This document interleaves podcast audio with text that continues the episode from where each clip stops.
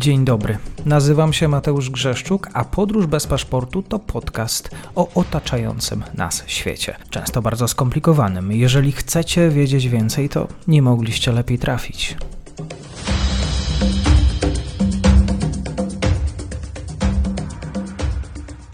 Dzień dobry Państwu, dzień dobry wszystkim słuchaczom. Po dłuższej przerwie, dlatego wielka przyjemność. Ze mną jest Aleksander Fiedorek, pasjonat budownictwa ochronnego.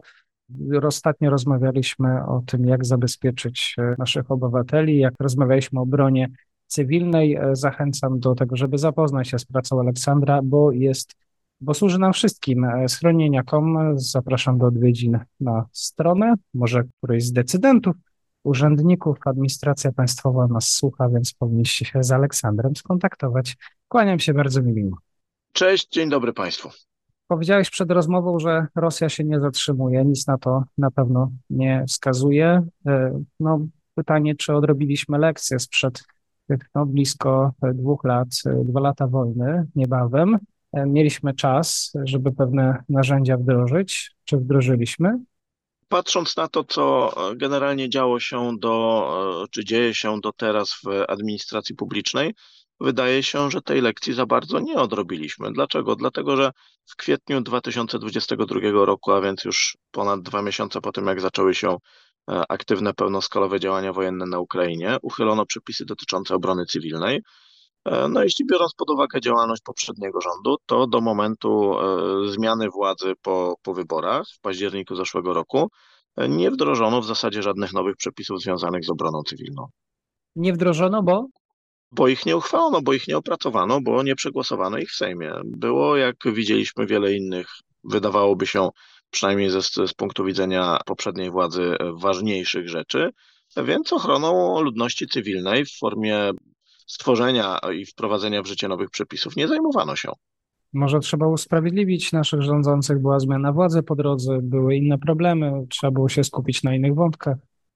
Wydaje mi się, że w sytuacji takiej, kiedy za wschodnią granicą e, trwa, za naszą wschodnią granicą, przepraszam, trwa pełnoskalowy konflikt zbrojny, w dodatku w wypadku, e, w którym to konflikcie strona będąca agresorem co róż grozi e, również nam i innym państwom Sojuszu Północnoatlantyckiego nie tylko działaniami zbrojnymi, ale użyciem broni masowego rażenia, no to wydaje mi się, że w takiej sytuacji no nie powinno być spraw ważniejszych, tym bardziej, że tych przepisów e, dotyczących obrony cywilnej na dzień dzisiejszy, no jako obowiązujących nie posiadamy. Co to za przepisy w takim razie, gdyby tak wytłumaczyć słuchaczom, e, jakich ustaw potrzebujemy?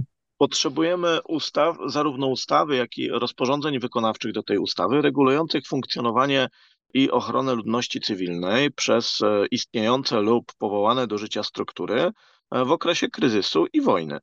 Na dzień dzisiejszy no, nie mamy tak naprawdę podstaw prawnych do tego, żeby samorządy czy inne mm, jednostki, służby, jak na przykład Straż Pożarna, działały w okresie e, wojny.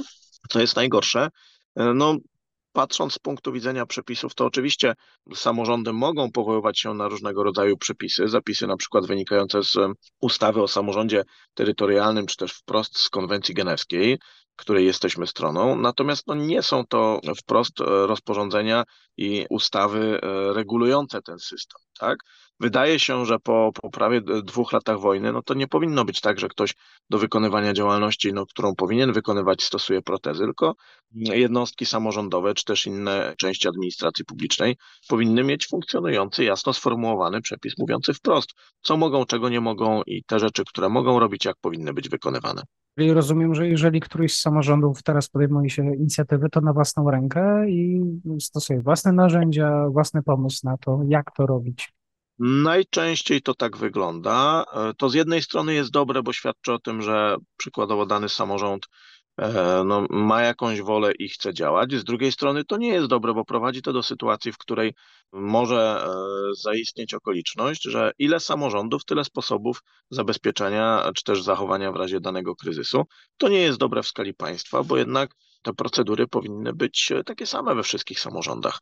Dlaczego? Dlatego, żeby ułatwić działanie na skalę całego kraju w razie sytuacji kryzysowej. Czyli podpowiedz mi, to lepiej, żeby jednak e, samorządy brały się e, do roboty, same inicjowały pewne, e, pewne projekty, czy jednak przeczekać, mieć nadzieję na to, że administracja centralna wyłoży wszystko kawa na ławę i wtedy będziemy dostosowywać swoje przepisy. Powiedzmy tak, te przepisy, one nie mają, one nie są, nie powinny być tworzone od tak dla siebie, dla samego stworzenia przepisów, ale one powinny służyć ludziom. Więc ja osobiście uważam, że z dwojga złego lepiej, że samorząd e, wychodzi z jakąś inicjatywą od siebie, nawet działając w oparciu o pewne protezy, o których powiedziałem, niż żeby miał nie robić nic. Dlaczego? Dlatego, że brak tych przepisów i brak działania samorządu spowoduje, iż w razie wojny nie będzie miał kto działać, nie będzie wiadomo, jak ten ktoś ma ewentualnie działać. Więc wydaje się, że lepiej, żeby samorządy działały nawet w oparciu o, o to, co przykładowo e, same wymyślą, niż żeby nie działały w ogóle. Tu mówimy o naprawdę poważnych sprawach, drodzy Państwo. To nie są kwestie związane z tym, e, jakie, na jaki kolor ma być pomalowana szkoła, tylko to są kwestie związane z tym, jak chronić ludność cywilną w razie wojny. Czy jest jakiś modelowy przykład gminy, która wdrożyła już pewne narzędzia? Są gminy, które pracują nad takimi rozwiązaniami. Ciężko tutaj mówić o, o modelowym przykładzie, dlatego że nawet jeśli gminy czy też inne samorządy wykonują tego typu pracę, to nie bardzo chcą się z tym e, chwalić. Mimo wszystko pośród samorządowców no, jest obawa przed na przykład kontrolami e, wykonywanymi przez Najwyższą Izbę Kontroli, chociaż wydaje mi się, że tutaj NIK, e, tak powiem prywatnie, że NIK jest ostatnią instytucją, która by miała wyciągać jakieś konsekwencje z powodu tego, że na, na danym obszarze, na danym terytorium jakiś samorząd wprowadza działania w celu wykonywania swoich obowiązków, no, które, tak jak powiedziałem, no, można wysnuć, wyinterpretować z różnego rodzaju przepisów. Odpowiedz mi zatem, y, czy tutaj gminy powinny jednak być y, zapatrzone większe środki? Może to, co y, blokuje administrację, to właśnie koszty tych wszystkich projektów, o których dzisiaj rozmawiamy. Tutaj odpowiedź jest troszkę bardziej skomplikowana niż by się mogło wydawać na pierwszy rzut oka. Oczywiście w wypadku mniejszych jednostek samorządu terytorialnego, niedysponujących sporymi budżetami, e, środki finansowe są poważnym problemem. E, spotykamy i są takie samorządy w Polsce, najczęściej małe, gdzie ludzie zajmujący się czy zarządzaniem kryzysowym, czy do niedawna obroną cywilną chcą działać i działają, natomiast nie mają faktycznie środków. Z drugiej strony mamy takie samorządy, które mają ogromne budżety, mają środki i mogłyby śmiało wyasygnować jakąś część swojego budżetu na działania związane z obroną cywilną, natomiast bardzo często te samorządy chowają się w sposób wygodny dla siebie za, za takim właśnie powszechnym poglądem, że skoro nie ma przepisów, to nie musimy nic robić. Natomiast wydaje mi się, że w takiej optyce no, włodarze tych samorządów zapominają o tym, że jednak tam na samym dole jest człowiek i to te działania nie mają na celu właśnie poprawy, y, no, no mówię, przykładowo kolorystyki szkoły, tak, czy wybudowania kolejnej ścieżki rowerowej, ale zabezpieczenie ludności żyjącej na terenie danego samorządu przed działaniami wojennymi. Przypomnijmy, e, Rosja stale grozi nam, jako członkowi Sojuszu Północnoatlantyckiego, e, otwartymi działaniami zbrojnymi, w tym użyciem broni masowego rażenia. To nie są groźby w postaci wyłączenia gazu, tylko są to wprost groźby dotyczące ataku na terytorium naszego kraju. To już naprawdę robi się bardzo poważnie. Ja oczywiście rozumiem, że można żyć w przeświadczeniu, że Rosja tego nie zrobi, no bo przecież jesteśmy w NATO, NATO nas ochroni i tak dalej, i tak dalej. Natomiast weźmy pod uwagę, że o tym, co Rosja będzie robiła i o tym, co się dzieje, o chęci odbudowy tej e, mówiąc tak e, troszkę wulgarnie, sowieckiej strefy wpływów, to włodarze Rosji mówią od ponad 20 lat i konsekwentnie te działania prowadzą w tym kierunku, aby odbudować tą swoją strefę wpływów. Odpowiedz, które, e, które regiony Polski szczególnie powinny się zainteresować systemem obrony cywilnej, pewnie wschód? Na pierwszy rzut oka powinien się tym zainteresować wschód, ale również centralna i zachodnia część naszego kraju. Dlaczego?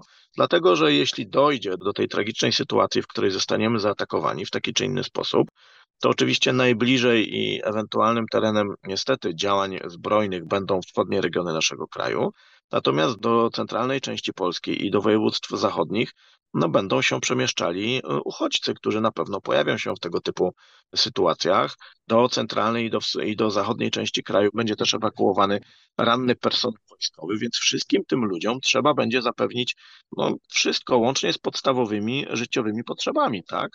Czyli trzeba będzie zapewnić tym ludziom miejsce do zamieszkania bezpieczne, wyżywienie, mm, możliwość e, no, chociażby skorzystania z e, takich, bym powiedział, usług higienicznych, zapewnić dostawy mediów, to są naprawdę poważne sprawy i musimy zacząć sobie zdawać e, również sprawę z tego, że samorząd sam, pozostawiony samemu sobie przez władze centralne, no mówiąc potocznie, nie ogarnie takich rzeczy. Dlaczego? Dlatego, że po pierwsze, większość urzędników samorządowych niestety nie ma świadomości zagrożeń, jakie się wiążą z pełnoskalowym konfliktem militarnym, a po drugie, nie mają środków i takich możliwości, jakie posiada państwo jako organizm, powiedzmy, centralny.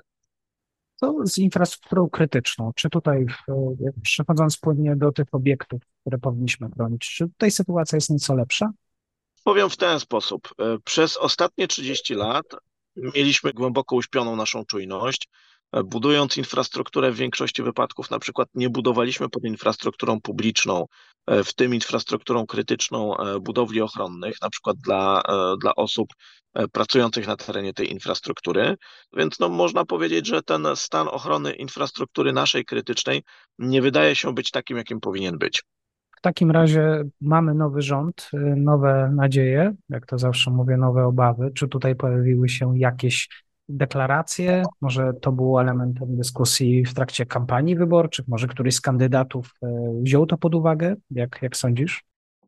Powiem tak, z tego co obserwowałem, na pewno e, partia Razem kładzie tutaj e, nacisk na, przynajmniej to widać z wypowiedzi ich polityków, na kwestie związane z odbudową obrony cywilnej. Widać w ostatnim razie też, i to, i to mówiąc mm, wprost, to się chwali, działania ministra spraw wewnętrznych i administracji w połączeniu z Ministerstwem Obrony dotyczące budowy obrony cywilnej.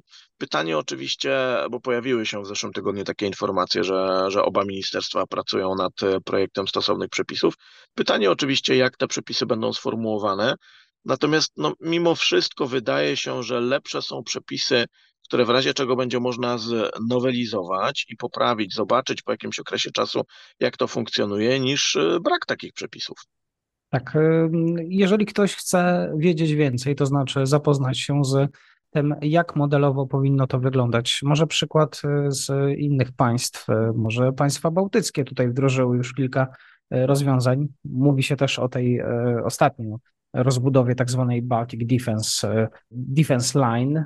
Może akurat państwa bałtyckie będą dla nas tu jakimś e, od, e, państwa, przykładem.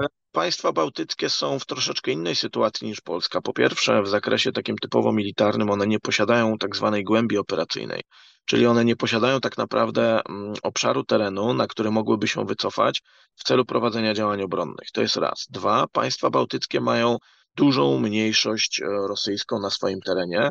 My na szczęście jako, jako kraj, jako państwo jesteśmy o wiele bardziej jednolici narodowościowo, tak? Oczywiście posiadamy na, na swoim terenie mniejszości narodowe, natomiast one nie są procentowo e, tak liczne jak mniejszość rosyjska na terenie państw bałtyckich. Ja osobiście bardziej w zakresie obrony cywilnej spoglądałbym w kierunku i powiedzmy Europy centralnej czy też zachodniej, czyli na przykład w kierunku państwa takiego jak Szwajcaria, jak również w kierunku państw skandynawskich. No musimy zobaczyć, że na przykład w Finlandii czy też w innych państwach osoby dowodzące czy kierujące obroną cywilną mają stosowne umocowanie nie tylko w przepisach, ale wprost w rządzie, tak? Czyli nie ma, nie ma takiej sytuacji, jaka była do, do niedawna u nas w Polsce, że szefem obrony cywilnej kraju był komendant główny Państwowej Straży Pożarnej. W Finlandii jest to na przykład urzędnik w randze ministra czy też wi wiceministra. Dlaczego? Dlatego, że jeśli spojrzymy kompleksowo na obronę cywilną, to tak naprawdę jest to całokształt działań realizowanych przez administrację cywilną w czasie wojny, tak? Czyli mm, tak naprawdę urzędnikowi odpowiedzialnemu za obronę cywilną w czasie wojny i w czasie pokoju, to powinny podlegać wszystkie te działania, które zmierzają do zabezpieczenia ludności cywilnej. To powiedzmy sobie szczerze, w czasie pokoju, no, komendant główny Państwowej Straży Pożarnej, no ciężko sobie wyobrazić, żeby wydawał polecenia ministrowi, prawda, odpowiedzialnemu na przykład za ochronę zdrowia w zakresie przygotowania tego resortu i e, służb i instytucji resortowi podległych do e, działań w razie wojny. Tak? Na posiedzeniu jakimkolwiek rządu no, nie jest równoznacznym partnerem do rozmowy dla, dla różnego rodzaju ministrów komendant główny Państwowej Straży Pożarnej. równorzędnym partnerem do rozmowy dla ministrów jest albo inny wiceminister, albo wręcz wicepremier. Więc Mhm. może pora się zastanowić, jeśli na dzień dzisiejszy mamy na przykład ministrę do spraw równouprawnienia, czy nie powinniśmy mieć mimo wszystko powołanego ministra do spraw obrony cywilnej lub wręcz premiera do spraw obrony cywilnej. To są naprawdę bardzo ważne rzeczy.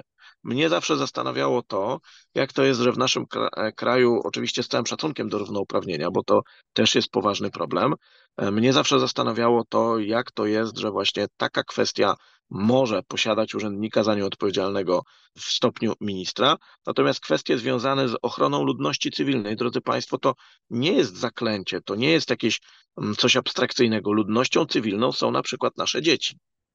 A my z kolei nie mamy urzędnika w randze ministra odpowiedzialnego za obronę cywilną, tylko zrzucamy to, delegujemy te obowiązki niezwykle ważne na urzędnika, czy do niedawna je delegowaliśmy, na urzędnika, który jest komendantem głównym Państwowej Straży Pożarnej. Z całym szacunkiem dla strażaków, którzy w czasie pokoju mają masę zadań, z których wywiązują się bardzo dobrze, w czasie wojny też będą mieli masę zadań, no to on, szef Straży Pożarnej naprawdę nie jest równorzędnym partnerem do rozmowy dla ministrów innych. I nigdy nie będzie ze względu na takie, a nie inne swoje umocowanie w systemie decyzyjnym państwa. Zachęcam Państwa do tego, żeby obserwować Aleksandra na portalu X, Twitterze, jeżeli ktoś korzysta z tego narzędzia. Aleksandrze, bardzo dziękuję za dzisiaj. Dziękuję bardzo. Do usłyszenia. Dziękuję serdecznie za odsłuchanie tej audycji. Zachęcam oczywiście do kliknięcia subskrybuj, obserwuj oraz wsparcia mojej pracy na serwisie Patronite. Do usłyszenia.